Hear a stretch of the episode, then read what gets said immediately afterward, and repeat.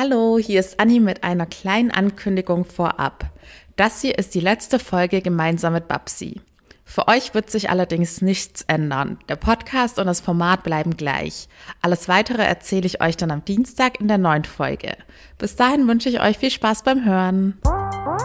Yo, yo, hier sind wieder Anni und Babsi mit ihrem Podcast Hashtag SheSpeaks, was Frauen im Job erleben. Wir erzählen euch immer, was so in deutschen Büros passiert. Entweder was wir selbst erlebt haben oder was unsere Hörerinnen uns so für Stories eingesandt haben und hoffen damit einfach Frauen ein Sprachrohr zu verleihen und bei den einem oder anderen für Aha-Momente zu sorgen oder euch vielleicht auch sogar schon hilfreiche Tipps mitgeben zu können. Hallo Babsi. Hallo Anni. Wie fandest du mein Intro? Fand ich richtig gut, muss ich sagen. Ist mal so eine Abwechslung gewesen, mal was Neues. Aber ich bin gespannt, was du heute für ein Thema mitgebracht hast. Ja, da habe ich natürlich auch was Neues dabei. Heute geht es um das Thema Burnout. Mhm, Und daher. Burnout? Wow, okay. Ja. Mal so ein leichtes Thema. Mal so ein leichtes Thema zur Abwechslung. Ich habe da natürlich auch die passende Frage an dich, weil uns das Thema ja auch hin und wieder mal beschäftigt hat oder beschäftigt. Und zwar, liebe Babsi, wann hast du dir das letzte Mal gedacht, das wird mir alles zu viel, ich weiß gar nicht, wie ich das alles schaffen soll? Wann ich das das letzte Mal gedacht habe? Mhm. Vor fünf Minuten. also ich möchte darüber jetzt gar nicht so lachen. Ja, ich möchte jetzt gar nicht so lachen. wie du mir absagen sollst? Nein, das lustig. ja, nein. ähm, nein, tatsächlich ist es so, dass ähm, ja, also das ist gar nicht so ein leichtes Thema. Ich habe das Gefühl, ich ähm, habe solche Struggles tatsächlich täglich. Äh, vor allem, wenn so ein Workload, ähm, also die Arbeitsbelastung einfach so groß ist, aber auch im Privaten. Also wenn, wenn ich einfach merke, okay, viel zu viele Projekte gerade oder viel zu viele Themen und es prasselt von allen Seiten auf mich ein und wie kann ich das nur alles schaffen? Wie soll das überhaupt gehen? Das, das ist so mein, mein täglicher Struggle. Genau, und du hast ja gerade gesagt, das passt alles von außen auf dich ein. Daher meine zweite Frage. Zu, also du kannst es auch in Prozente einteilen. Ähm, zu wie viel Prozent glaubst du, dass diese, dieser Druck oder diese Angst, es nicht zu schaffen, von außen auf dich einkommt oder dass es aus innen heraus von dir kommt? Okay, Moment. Also wie viel, zu wie viel Prozent kommt es von mir innen und zu wie viel Prozent kommt es von außen, richtig? Also so eine Ratio möchtest du hören, korrekt? Genau, also auch, also wie viel Druck machst du dir selbst oder wie viel Druck kommt von außen? Ja, ich würde sagen, normalerweise würde ich sowas sagen, 50-50. ähm, ich tatsächlich glaube, ähm, ich persönlich mache mir sehr viel Druck äh, mir selbst ja, also tatsächlich von außen werden jetzt nicht so große Anforderungen, glaube ich, gestellt an mich, dass ich denke, oh nein, ich ähm, breche zusammen, aber ich bin sehr ambitioniert und habe das Gefühl, dass ich selber mir diesen Druck tatsächlich sehr häufig mache. Also ich würde schon sagen, 70, 30 oder sogar 80, 20 äh, für den Druck, der von innen kommt, also von mir, durch meine eigene Ambition. Mhm. Das ist auf jeden Fall schon mal interessant. Wie, äh, ganz kurz, aber äh, ist das bei dir anders? Würdest du sagen, dass es bei dir äh, läuft es anders? Mm, nee, tatsächlich glaube ich auch, dass den größeren Anteil des Drucks, den mache ich mir wahrscheinlich auch selbst. Ja, ja. Und was, also ich glaube sogar, dass ich würde sogar behaupten, dass der äußere Druck, den ich dann manchmal wahrnehme, teilweise dann auch nur meine Interpretation ist, dass ich ja. denke, die Leute würden diese Erwartung an mich stellen. Ja, ja, das glaube ich. okay, dann bin ich mal gespannt, wie es Mara, die die Protagonistin unseres heutigen Falls ist, so erlebt hat. Okay, hallo Mara.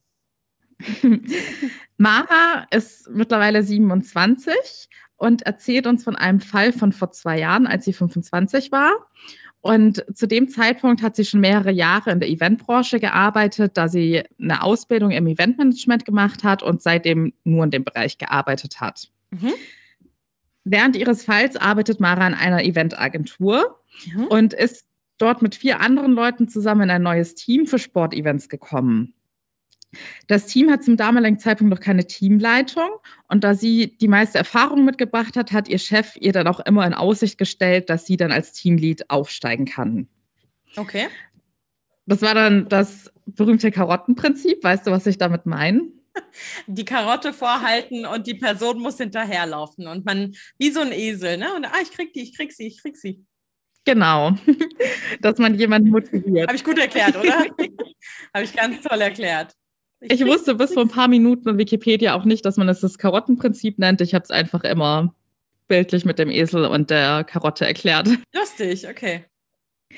Okay, das Karottenprinzip hat dann bei Mara auch ganz gut funktioniert, weil sie war dann auch sehr motiviert, weil sie tatsächlich gerne in diese erste Führungsposition aufsteigen wollte. Mhm.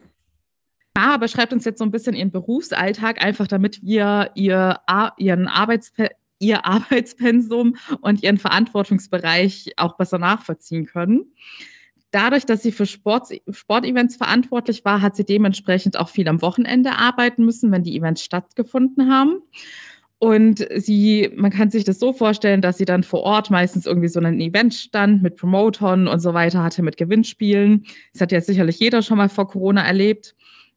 Und dadurch, dass sie dann eben auch mit Promotern zusammengearbeitet hat, hatte sie eine gewisse Personalverantwortung, war dann für diese Leute dann auch immer die Ansprechpartnerin, quasi wie so eine eigene Personalabteilung, wenn es da um irgendwelche Lohnabrechnung ging oder die Einstellungsprozesse, das musste sie alles selber regeln.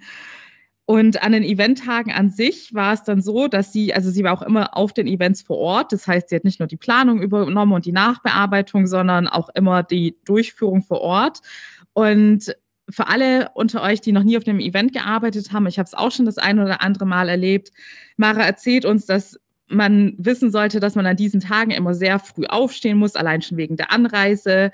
Man hat zunächst mal körperliche Arbeit durch den Aufbau der ganzen Event-Location. Dann während des Events ist man dafür zuständig, einerseits immer gut gelaunt zu sein und die Leute zu entertainen, aber man hat auch eine gewisse Verantwortung. Man muss alles unter Kontrolle halten. Man hat manchmal irgendwelche technischen Gegebenheiten, wenn man Gewinnspiele am iPad oder sonst was macht, muss Fotos für den Kunden machen und alles in allem sind es sehr, sehr viele kleine Aufgabengebiete und Verantwortungsbereiche, die man im Blick halten muss. Und so ein Tag zieht sich dann auch sehr lange. Abends hat man dementsprechend wieder den körperlichen, die körperliche Arbeit durch den Abbau und die Abreise. Und Mara erzählt, dass sie dann irgendwann in einer Phase drin war, in der es dann schon normal war, dass sie so vier bis sechs Wochen am Stück durchgearbeitet hat. Also da hatte sie dann wirklich werktags gearbeitet und am Wochenende Events gehabt. Und sie hat für diese Events zwar auch Ausgleichstage bekommen, aber sie hatte immer das Gefühl, dass sie sich bei dem aktuellen Workload nicht leisten kann, die Ausgleichstage sofort einzusetzen, sondern hat dementsprechend durchgearbeitet. Oh Mann, ey, da merkt man ja, dass das eigentlich nicht wirklich funktioniert hat, diese, äh, dieses Schema. Ja. Mara betont zudem schon, also das hat sie jetzt so im Nachhinein selbst reflektiert, dass sie zugeben muss, dass sie auch immer so einen perfektionistischen Anspruch an sich selbst hat und alles immer möglichst gut erledigen möchte und vor allem auch dadurch, dass sie immer die mögliche Beförderung im Hinterkopf hatte, ist dieser Anspruch an sich selbst nochmal gestiegen. Mhm. Außerdem hat sie dann festgestellt, dass, oder sie hatte das Gefühl, je mehr sie auf der Arbeit gegeben hat, desto mehr wurde dann auch von ihr gefordert. Desto häufiger sollte sie an Events teilnehmen oder hat dann die volle Verantwortung für irgendwelche Eventplanung bekommen. Und sie hatte sich dann natürlich einerseits darüber gefreut, weil ich glaube, die meisten Leute freuen sich, wenn man ihnen mehr Vertrauen schenkt und dementsprechend mehr Verantwortung gibt. Aber andererseits ist es auch einfach, ist ihr Schreibtisch sozusagen immer voller geworden. Ja. Genau. Ja, es war dann irgendwie schon so an ihren Wochenenden gang und gäbe, dass sie dann eigentlich nach der Arbeit immer nur daran dachte, wo sie sich jetzt schnellstmöglich irgendwie was zu essen besorgen kann, um dann möglichst schnell schlafen zu gehen. Oh nein. Und jetzt erzählt Mara von dem ersten Moment, der sie dann aber erst rückblickend zum Nachdenken gebracht hat. Mhm. Es war auch wieder so ein Eventwochenende und sie hat dann auf dem Heimweg von dem Event bereits sich online Essen bestellt, weil sie da möglichst zeitsparend sein wollte. Oh wow. Doch als sie dann zu Hause war und eine Stunde lang auf das Essen gewartet und es einfach nicht kam, kullerte die erste Träne über ihr Gesicht. Und sie beschreibt die Situation so, dass es wirklich eine Träne der Verzweiflung war, weil sie in dem Moment nur daran gedacht hat, wie viel Schlaf ihr gerade verloren geht und dass sie jetzt einfach nur noch ins Bett möchte. Oh nein. Oh Gott, das klingt schrecklich. Ja. Oh Gott, ja. Das war aber erst der Anfang. Oh Gott. Kurz danach hatte der beste Freund von Mara Geburtstag und wollte dementsprechend dann auch an dem kommenden Samstag feiern. Und eigentlich wäre das so ein Event gewesen, wo sich Mara riesig drauf gefreut hätte. Aber unter den aktuellen Umständen war es so, dass ihr alleine der Gedanke daran hat ihr so sehr zu schaffen gemacht und sie gestresst, weil sie irgendwie immer nur dachte, wie soll ich das denn alles unter einen Hut kriegen? Ja. Und sie spielte dann auch schon irgendwie mit dem Gedanken, vielleicht doch abzusagen und überlegte sich mögliche Ausreden. Und mhm. hier erklärt sie auch nochmal, sie hat sich Ausreden überlegt, weil sie es für keinen angemessenen Grund gehalten hat, dass sie am Wochenende durcharbeiten muss. Also sie hätte das selber als Schwäche wahrgenommen, sowas als Begründung zu nennen. Ja, verstehe sie hatte sich dann damals mit einer Freundin darüber ausgetauscht und erzählt, dass sie überlegt, den Geburtstag doch abzusagen, weil sie es irgendwie nicht packt. Aber dann hat ihr die Freundin dann doch noch mal ins Gewissen geredet und meinte, das kannst du nicht machen. Stell dir doch mal vor, wie du dich an seiner Stelle fühlen würdest. Und so war dann für Mara klar, okay, sie kann sie muss auf allen Hochzeiten tanzen und kann auch diesen Geburtstag nicht absagen. Genau dieses Bild hätte ich jetzt auch gesagt. Also wirklich tanzen auf allen Hochzeiten. Ich wollte es gerade reinwerfen, ja. ja, wobei dieses Bild wahrscheinlich sogar doch noch zu positiv ist. Also zumindest ich assoziiere ja. das so eher, dass man dann halt auf möglichst vielen Partys sein möchte und so weiter. Ja, genau. Ja, das stimmt schon. Das ist gar nicht, gar nicht so gemeint, ne, in diesem Kontext. Ja. Jetzt erzählt uns Mara von dem besagten Wochenende. Es ist jetzt quasi dieser Samstag, an dem sie arbeiten muss und abends der Geburtstag ansteht. Mhm. An diesem Tag steht sie auf, um sich für die Arbeit fertig zu machen und findet, also sie wohnt in einer WG und findet dort einen Zettel ihrer Mitbewohnerin vor, auf dem diese ganz nett geschrieben hat, denk doch bitte dran, dass du noch Klopapier und Spülmittel einkaufen musst. Oh Gott. und Mara sagt, dass es so ein banales To-Do war, dass da quasi nochmal auf sie zusätzlich zukam, aber dass sie in diesem Moment in Tränen ausgebrochen ist, weil sie ja. einfach nicht wusste, wie sie es hinbekommen soll. Sie dachte sofort, wie soll ich das denn schaffen? Ich muss doch zu dem Event fahren, nach dem Event nochmal zum Supermarkt, dann nach Hause, mich fertig machen zu dem Geburtstag, noch eine Karte schreiben und sie hatte auf einmal wieder ganz, ganz viele Sachen, die sie tun musste im Kopf und konnte ihre Gedanken gar nicht ordnen und hat sich nur ja, sie hat sich so überfordert gefühlt, dass sie wirklich dachte, sie packt das nicht mehr. Trotzdem hat sie sich dann wie immer wieder nach dem Wein zusammengerafft und hat alles durchgezogen und auch alles erledigt, so wie sie es sich vorgenommen hat. Okay. Nach diesem Vorfall, beziehungsweise nach diesem Wochenende, erzählt Mara, war es fast schon ihre Morgenroutine, dass sie nach dem Duschen mit dem Handtuch wie gelähmt auf dem Bett saß und erstmal sitzen geblieben ist. Und mhm. sie sagt, manchmal hat sie sich einfach leer gefühlt und auch einfach in die Leere gestarrt. Manchmal hat sie dann aber auch einfach nur geweint. Aber es war immer so, dass sie wirklich dachte, ich kann gerade einfach nicht mehr aufstehen und sich es hat sie immer mehr Kraft gekostet, dann doch noch aufzustehen und weiterzumachen, weil sie sich immer wieder selber eingeredet hat, sie muss funktionieren, sie muss es schaffen. Und sie sagt auch, da, das war dann so die erste Phase, wo sie auch wirklich dachte, sie fühlt sich wie ausgebrannt. Dennoch war es zu diesem Zeitpunkt, wo sie dann diese Symptome ja immer akuter gespürt hat. Sie erzählt auch von immer schlechterem Schlaf. Also sie hat generell weniger geschlafen, dadurch, dass sie sich so viele Gedanken über die nächsten Tage und To-Dos gemacht hat und wie sie das alles organisieren soll. Dennoch hat sie zu diesem Zeitpunkt durchgehalten, weil sie wusste, es ist nur noch ein Monat bis zum Ende ihrer Probezeit und sie war sich sicher, dass das dann auch der richtige Zeitpunkt für die Beförderung sein würde. Mhm, mhm. Doch. Oh Am Gott. letzten Tag. Anni, ohne Witz, diese, also wirklich arme Mara, ich kriege jetzt schon Angstzustände, wenn ich nur diese Geschichte höre. Ich versuche mich ja reinzufühlen. Ich finde es wirklich fürchterlich. Es tut mir leid, ja. ich wollte dich gar nicht unterbrechen in deinem Flow. Ja, aber das nee, Aber hat mich total fertig gemacht gerade. Nein, ich kann es absolut nachvollziehen und du kanntest den Fall ja auch noch nicht. Und es ist auch tatsächlich, glaube ich, einer unserer härtesten Fälle, denn es okay. geht jetzt erst so richtig los. oh mein Gott. Am letzten Tag ihrer Probezeit kam Mara hoffnungsvoll zur Arbeit, hatte dann auch am Tag zuvor noch einen Termin von ihrer Chefin eingetragen bekommen doch leider lief alles ganz anders als erwartet und Mara erfuhr bei diesem Termin, dass sie gekündigt wird. Oh mein Gott. Oh mein Gott.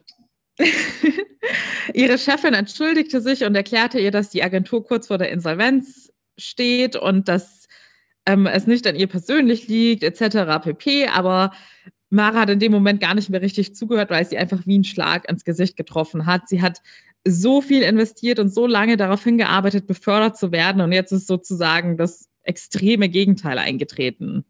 Total. Unglaublich. also unglaubliche Geschichte. Okay, aber sorry, ich habe schon wieder unterbrochen. Erzähl weiter. ja, auch nach der Kündigung konnte Mara immer noch nicht innere Ruhe finden und hatte weiterhin sehr hohe Ansprüche an sich selbst, denn sie erzählt, dass sie auch immer den Anspruch an sich hatte, sportlich zu sein und dementsprechend ist sie dann schon, hat sie versucht, das Beste draus zu machen und ist am nächsten Tag nach der Kündigung früh aufgestanden, um zu einem Kurs ins Fitnessstudio zu gehen. Oh mein Gott, Mara, bitte leg dich einmal hin. oh Gott. Und ja, im Endeffekt, kurzfristig gesehen war das wahrscheinlich eine schlechte Entscheidung, aber es war dann letztendlich der Game Changer. Denn bei okay. diesem Kurs war es so, dass Mara gemerkt hat, dass sie einfach gar keine Kraft mehr hat, also körperlich mhm. gesehen. Und sie hat sich total über sich selbst geärgert und dachte, sie kriegt ja kaum noch eine Übung hin und kann kaum noch Gewichte heben. Und früher war sie doch viel mehr gewohnt. Und dann hat sie sich nach dem Training wieder mit einer Freundin ausgetauscht und ihr so ganz nebensächlich davon erzählt, dass sie das total aufregt, dass sie da gerade nicht performen konnte. Und dann hat ihre Freundin ihr geantwortet und meinte, dass sie sich langsam fragt, ob Mara nicht ein Burnout hat. Und dass sie sich doch mal ernsthaft Gedanken darüber machen sollte, was die letzten Monate alles bei ihr vorgefallen ist, was ihr Körper schon für Symptome aufweist, wie es ihr wirklich geht und dass sie das doch alles mal besser hinterfragen sollte. Mhm als Mara diese Nachricht gehört hat, hat sie wieder so sehr losgeweint, weil sie das Gefühl hat, also sie beschreibt es so, dass sie in dem Moment dachte, endlich hat es jemand verstanden, denn ich wollte es nicht wahrhaben. Oh wow. Oh wow. Daraufhin hat sie sich dann mit ihrer Familie ausgetauscht, ist zu ihrem Hausarzt gegangen. Mhm dann war sie auch erstmal vier Wochen krankgeschrieben, weil sie körperlich so fix und fertig war. Sie beschreibt die Phase so, dass sie wirklich träge im Bett lag und sich so erschöpft gefühlt hat, dass sie fast nur geschlafen hat. Okay. Mhm. Danach hat sich Mara dann auch für eine Therapie entschlossen, hat dann mhm. ein halbes Jahr lang einmal pro Woche einen Therapeuten besucht und sie meinte, für sie persönlich war das die beste Entscheidung, weil es ihr mittlerweile auch wieder sehr gut geht und sie sehr, sehr viel aus dieser Erfahrung für sich mitnehmen konnte. Okay. Mhm. Was glaubst du, Babsi, hat sie durch diese Erfahrung gelernt? Also erst einmal möchte ich mich bei Mara entschuldigen. Sorry, Mara, dass ich so gesagt habe, ja, leg dich hin, weil das ist, glaube ich, auch so eine Sache, das ist nicht einfach. Wenn man so von dem Adrenalin eigentlich ähm, geleitet wird, ähm, tut mir leid, dass ich das so gesagt habe. Das war sehr äh, ja, unsensibel mich, ähm, mich hat das einfach nur fertig gemacht, zuzuhören, wie sehr sie auf dem Zahnfleisch gegangen ist. Und ich wollte eigentlich nur sagen, bitte achte auf dich. Ähm, aber das hast du ja dann gut gemacht, Mara. Ähm, da freue ich mich drüber. Ähm, Anni, du hast ja, du hast jetzt gefragt, was Mara wohl daraus gelernt hat. Mhm. Ich glaube, also es wurde, ganz kurz so für mein Verständnis, es wurde tatsächlich auch attestiert, es war ein Burnout, richtig? Genau. Okay. Ähm, vielleicht ich weiß es nicht, es ist natürlich jetzt auch äh, so ein bisschen ins Blinde geschossen. Vielleicht hat ja Mara daraus mitgenommen, doch stärker auf ihren Körper zu hören, ähm, weil ich glaube, dass das, es klang jedenfalls so ein bisschen durch die Blume ähm, in deiner Erzählung, Anni, ähm, dass ja doch der Körper schon an manchen Stellen eigentlich Signale gesendet hat, zu sagen, hey, mach mal langsamer oder hey, das muss doch jetzt nicht nochmal sein. Ähm, und ich hoffe, dass sie da vielleicht ein bisschen synchroner jetzt läuft. Und gleichzeitig, ich weiß nicht, vielleicht auch so ein bisschen das Mindset. Ähm, da musst, musst du gleich, natürlich gleich auflösen, Anni. ich könnte mir vorstellen, dass äh, vielleicht auch in der Therapie nochmal mitgegeben wird oder hoffentlich irgendwie so wie so ein Werkzeugkasten ein wenig, wie man ähm, auch, äh, also nicht Nein sagt, sondern wie man, wie man mit so einem Stress auch wirklich umgeht, dass es auch nachhaltig ist und nicht sich von, von Stresspunkt zu Stresspunkt nur ha hangelt. Und ich mag das Wort Stress eigentlich nicht, weil alle haben Stress, aber ich glaube, es gibt auch so diesen, diesen Zaubermoment, der dann ins Toxische übergeht. Und ich hoffe, dass das in der Therapie auch aufgedröselt wurde und ähm, ja, wie gesagt, dieses Werkzeug dafür ähm, irgendwie gegeben wurde oder angelernt wurde, um mit so solchen Situationen dann auch äh, mental ähm, fertig zu werden mhm. oder umgehen zu können. Ja, genau. Also du hast es eigentlich schon ganz gut getroffen. Dann, ich habe auch zu dem Thema ein bisschen recherchiert. Ich muss sagen, obwohl mittlerweile kennt ja jeder den Begriff Burnout, ist es trotzdem noch in dem Sinne, na, nicht, ich weiß nicht, ob unerforscht jetzt das richtige Wort ist, aber es gibt noch so viele verschiedene Theorien und Definitionen und Einordnungen, dass ich dazu gar nicht so viel sagen möchte, außer eine Sache, die ich eigentlich in fast allen Berichten gesehen habe, war, dass eine Ursache oder dass häufig sind die Leute anfällig für einen Burnout, die besonders viel Wert auf Anerkennung und Wertschätzung im Äußeren legen und mhm. die auch irgendwie perfektionistisch veranlagt sind. Und das trifft ja bei Mara beides ganz gut zu. Und tatsächlich war so eines ihrer Learnings, dass sie diese äußere Anerkennung nicht mehr über ihre eigenen Bedürfnisse stellt, ja. Und wie du es eigentlich so schön gesagt hast, dass sie lernt, achtsamer zu leben. Und damit hängt, ja. geht ja auch einher, dass man mehr auf seine körperlichen Bedürfnisse hört. Oder jetzt zum Beispiel bei einem ja. Geburtstag, dass man dann das Bedürfnis, es einer anderen Person recht zu machen oder anderen Personen recht zu machen, dann auch nicht darüber stellt, dass man selber merkt, dass man es gerade einfach nicht packt oder unterkriegt. Weil ja. ich glaube, in solchen Situationen gute Freunde werden da immer Verständnis für haben. Und Ihr weiteres Learning war vor allem in Bezug auf ihre zukünftigen Arbeitgeber, dass sie da nie wieder einen Job so sehr über ihre eigenen Bedürfnisse stellen wird. Ja, mm, ja. Und auch da gilt zumindest für mich, dass ich mit denke, auch da wird es ein guter Arbeitgeber verstehen, wenn man mal die Reißleine zieht und nicht alles mit sich machen lässt. Aber mhm. ich weiß auch, dass es genügend Arbeitgeber gibt, die es nicht verstehen werden. Und deshalb möchte ich da auch keinem Vorwürfe machen, wenn er sich da trotzdem unter Druck gesetzt fühlt. Total, genau. Ich äh, kann, kann dem nur zustimmen. Was ich ähm, so spannend fand, und Anni, ich glaube, das ist auch so ein bisschen das, worüber wir auch diese Woche noch so miteinander gesprochen haben. Ich hatte dir doch diese Buchempfehlung gegeben. Ne? Ja. Ähm, why wie hieß nochmal das Buch? Jetzt habe ich es selber vergessen. Ich denke immer, das heißt Why Sleep Matters, aber so heißt es nicht, sondern es heißt Why We Sleep. Ne?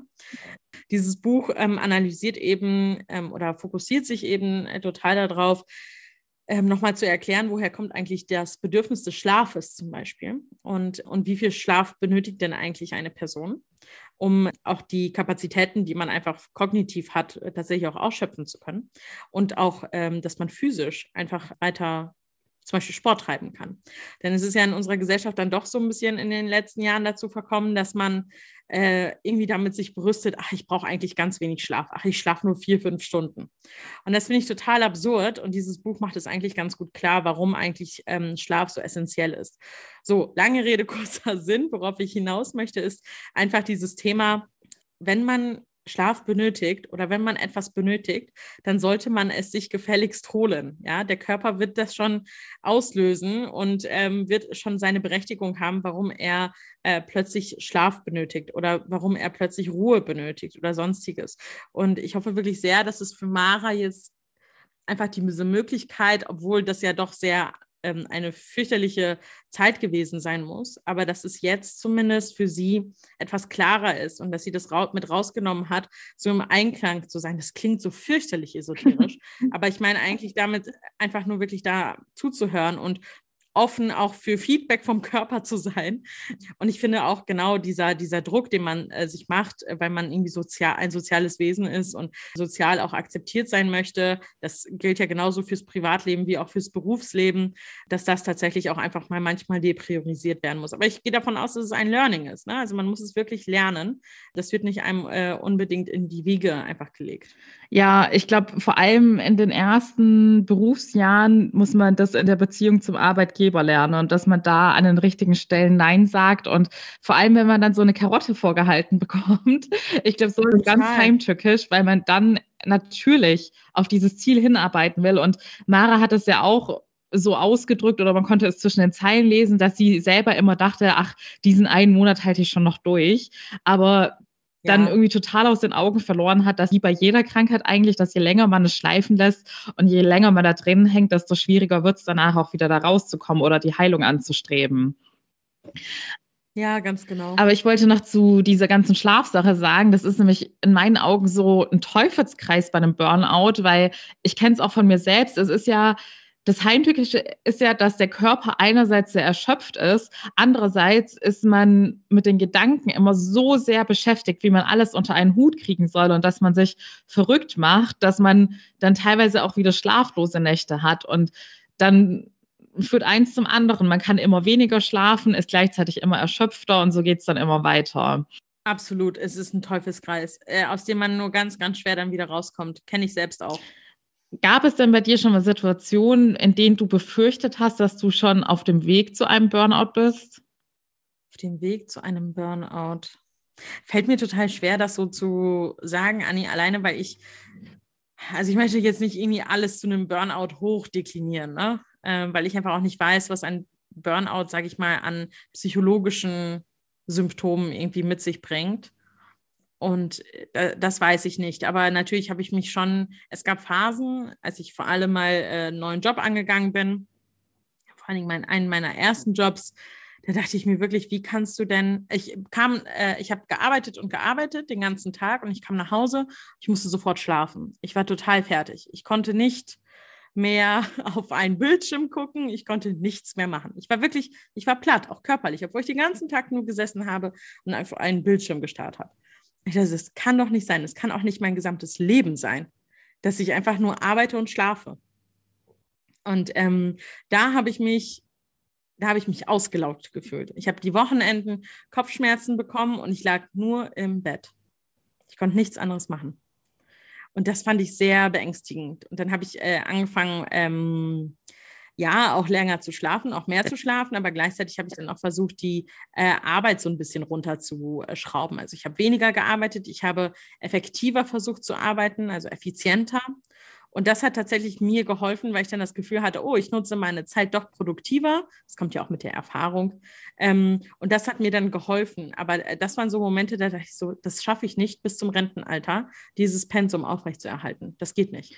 Und war, war das in dieser Phase dann so, dass du dich hauptsächlich körperlich erschöpft gefühlt hast oder hast du auch tatsächlich dann seelisch gedacht, dass du dich da jetzt langsam, dass du so eine, nicht eine traurige Grundgestimmtheit hast, aber dass du da auch tendenziell eher schlechter drauf warst? Ja, tatsächlich hatte ich das auch. Also hat mich jetzt nicht motiviert, ne? dass ich sagen würde, oh ja, ich war ähm, himmelhoch jauchzend unterwegs und auch guck mich an, wie, wie viel ich arbeite und bin damit jetzt nicht hausieren gegangen oder so, sondern diese körperliche Ermüdung kam auch einher mit einer großen, ich nenne es mal Melancholie. Also ich habe vieles in Frage gestellt. Ich habe viel in der Vergangenheit dann irgendwie gelebt. Ach, so nach dem Motto, früher warst du viel besser ähm, was natürlich auch unsinnig ist, ja. Aber ähm, das, das war, das meinst du vielleicht so ein bisschen mit seelisch. Ne? Genau. Ich hatte genau. nicht unbedingt eine gute Laune. Ich habe weniger mit meinen Eltern gesprochen, zum Beispiel, weil ich ganz genau wusste, okay, denen fällt das sofort auf, dass es mir nicht so gut geht und ich möchte nicht noch einmal darüber sprechen, warum es mir gerade nicht gut geht. All solche Dinge. Also es war ne, wieder, ähm, wieder dieses hässliche Bild aufzugreifen. Es war wirklich so ein Teufelskreis. Ja. Ja. Also ja, ich hatte auch schon öfters so Phasen. Ich glaube, Mindestens ja. zwei. Also du hast ja auch schon mitbekommen, Babsi, dass es bei meiner Familie ein Running Gag ist, dass ich mir immer selber einen Burnout diagnostiziere. Aber Spaß beiseite. Ich hatte mindestens zwei, wenn nicht sogar drei Phasen in meiner Berufslaufbahn, wo ich wirklich mir ziemlich sicher bin, dass ich da, wenn es so weitergegangen wird zu diesem Zeitpunkt, dann kurz davor war, weil ich da dann auch schon so körperliche Symptome wie Schlaflosigkeit hatte. Schlimmsten Fall war es sogar Appetitlosigkeit, was bei mir eigentlich nie vorkommt. ja, zu den Phasen war es echt so, dass ich es aber tatsächlich, es war ähnlich wie bei Mara, dass ich persönlich es immer gar nicht so wahrhaben wollte und mich eher mein Umfeld darauf hingewiesen hat, dass ich extrem gereizt war und dass mein Umfeld hat es dann immer so beschrieben, dass ich dann wirklich schon wie so ein Nervengerüst war, man das Gefühl hatte, man kann mir jetzt mhm. keine zusätzliche Aufgabe mehr geben, sonst würde ich komplett zusammenbrechen. Okay. Ja, nee, so, so ein Gefühl hatte ich zum Beispiel nicht, so wie du das beschreibst, ne? Und so wie Mara das beschrieben hat. Ähm, wie gesagt, bei mir hat sich das äh, anders niedergeschlagen. Aber äh, also ich, äh, ja, dieses, dieses soziale Gefüge, damals hatte ich das zum Beispiel noch gar nicht so doll, ne? beziehungsweise ich habe das total ausgeblendet, dieses soziale Gefüge, was mich darauf hätte hinweisen können. Ja, ja, das ist nämlich auch die Krux beim Burnout, dass es da, es, es spiegelt sich in so vielen verschiedenen Symptomen und Anzeichen wieder und es ist auch bei jeder Person anders. Und es ist zum Beispiel mhm. auch so, dass die eine Person ist bei dem Arbeitspensum total erfüllt und würde sagen, sie langweilt sich ähm, total, wenn es weniger wäre. Und die andere hat bei diesem Arbeitspensum dann schon Burnout. Also es ist sehr persönlichkeitsabhängig ja. und deshalb ist es, glaube ich, auch oft mit einem gewissen Schamgefühl verbunden, weil viele Leute da denken, sie seien schwach oder Sie mhm. könnten nicht genug leisten und wollen sich vielleicht auch deshalb nicht eingestehen.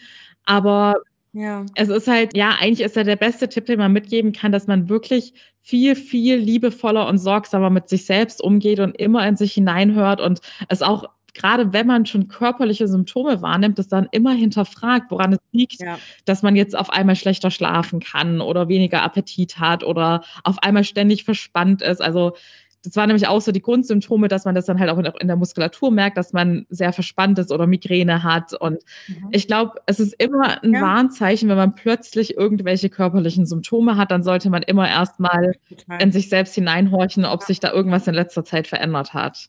Ja, was, äh, was mir jetzt noch eingefallen ist, weil du meintest ja gerade, dass äh, Burnout, wer, wer damit irgendwie diagnostiziert wird, äh, das sei so ein, ähm, was hast du gesagt, das wäre so ein Schwächezeichen, ein Zeichen von Schwäche. Und tatsächlich hatte ich ähm, mal eine Zeit lang das Gefühl, um mich herum kamen plötzlich ganz viele Menschen und haben gesagt, boah, ich stehe kurz vor einem Burnout oder ich musste jetzt mich krank melden, ich habe das Gefühl, ich habe einen Burnout.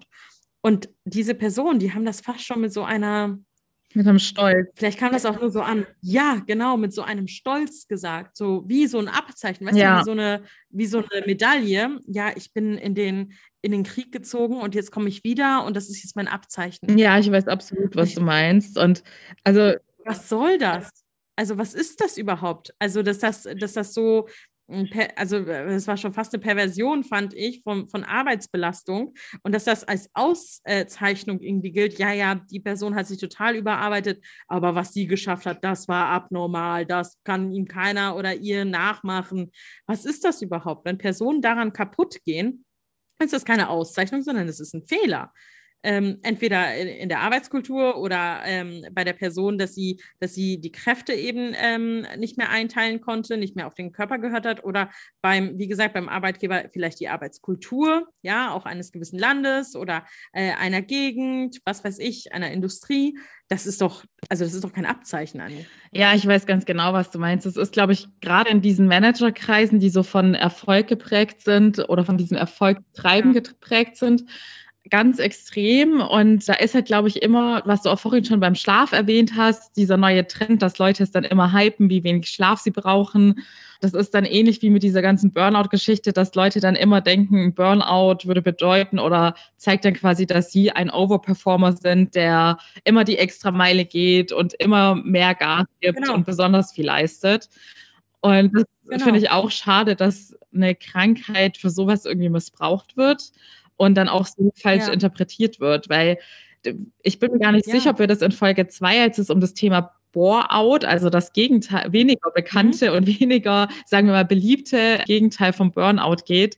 Da hatten wir das, glaube ja. ich, auch mal kurz angerissen, dass der Bore-out auch noch nicht so bekannt ist, weil Leute das dann auch nicht so an die große Glocke hängen wollen, dass sie ja. einer Nicht-Auslastung krank geworden sind, ja. weil es eben doch mehr gefeiert ja. wird, wenn man jemand ist, der sehr, sehr viel macht. Ja, genau, diese, diese Arbeits, ähm, nee, diese Überarbeitungskultur eigentlich, ne?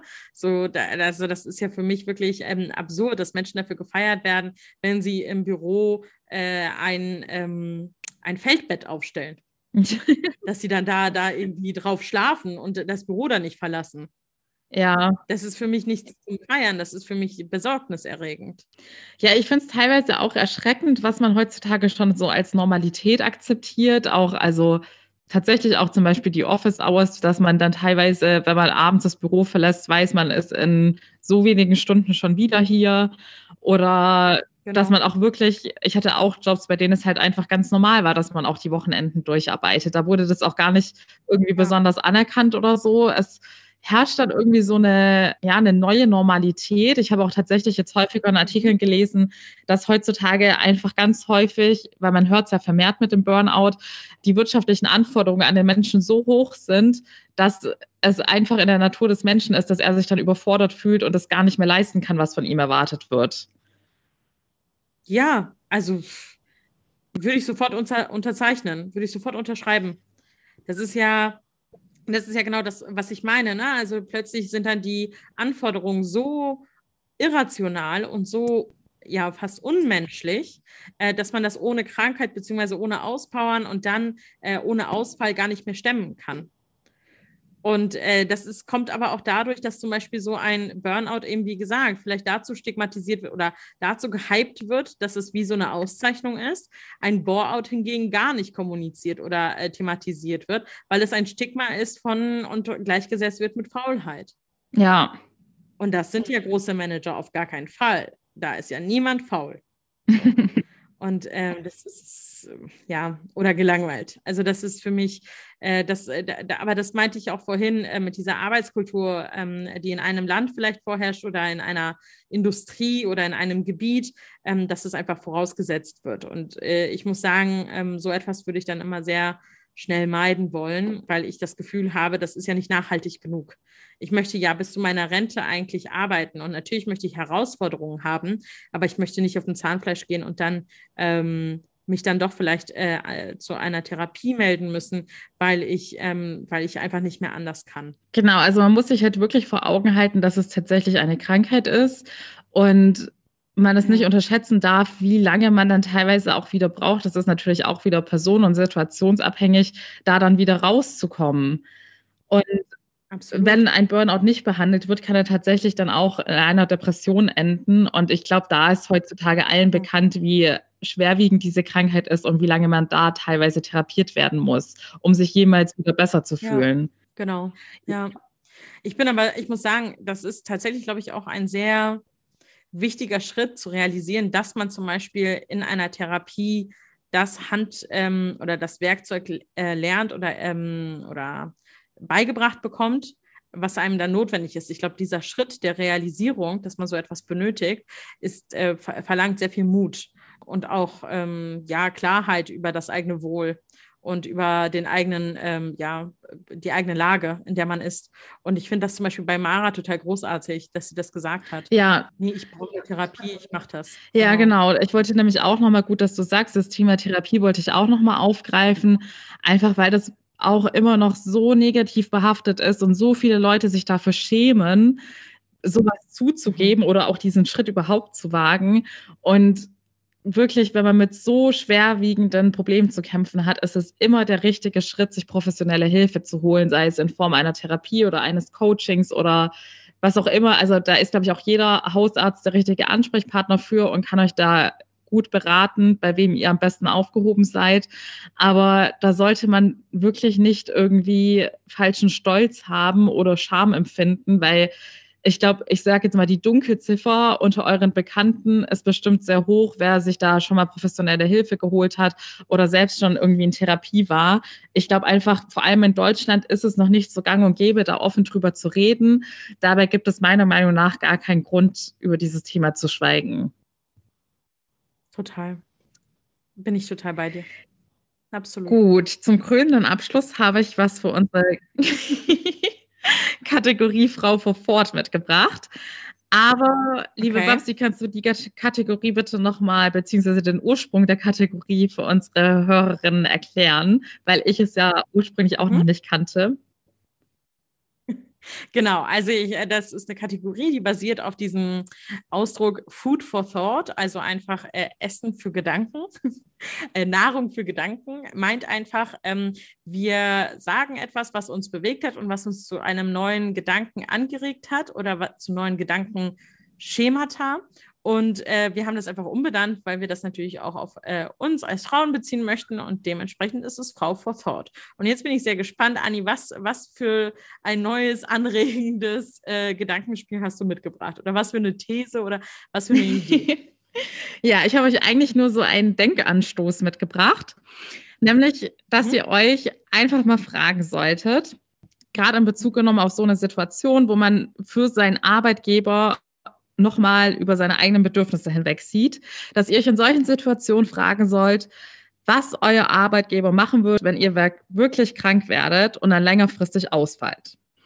Würde er ja. um euch trauern? Würde er sich um euch sorgen?